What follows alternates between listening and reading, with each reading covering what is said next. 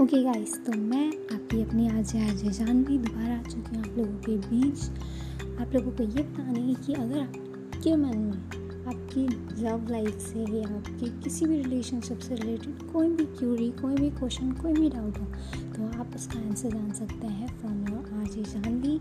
तो आप लोग मुझसे कैसे कांटेक्ट कर सकते हैं? तो आप लोग मुझसे कांटेक्ट कर सकते हैं by my Gmail I D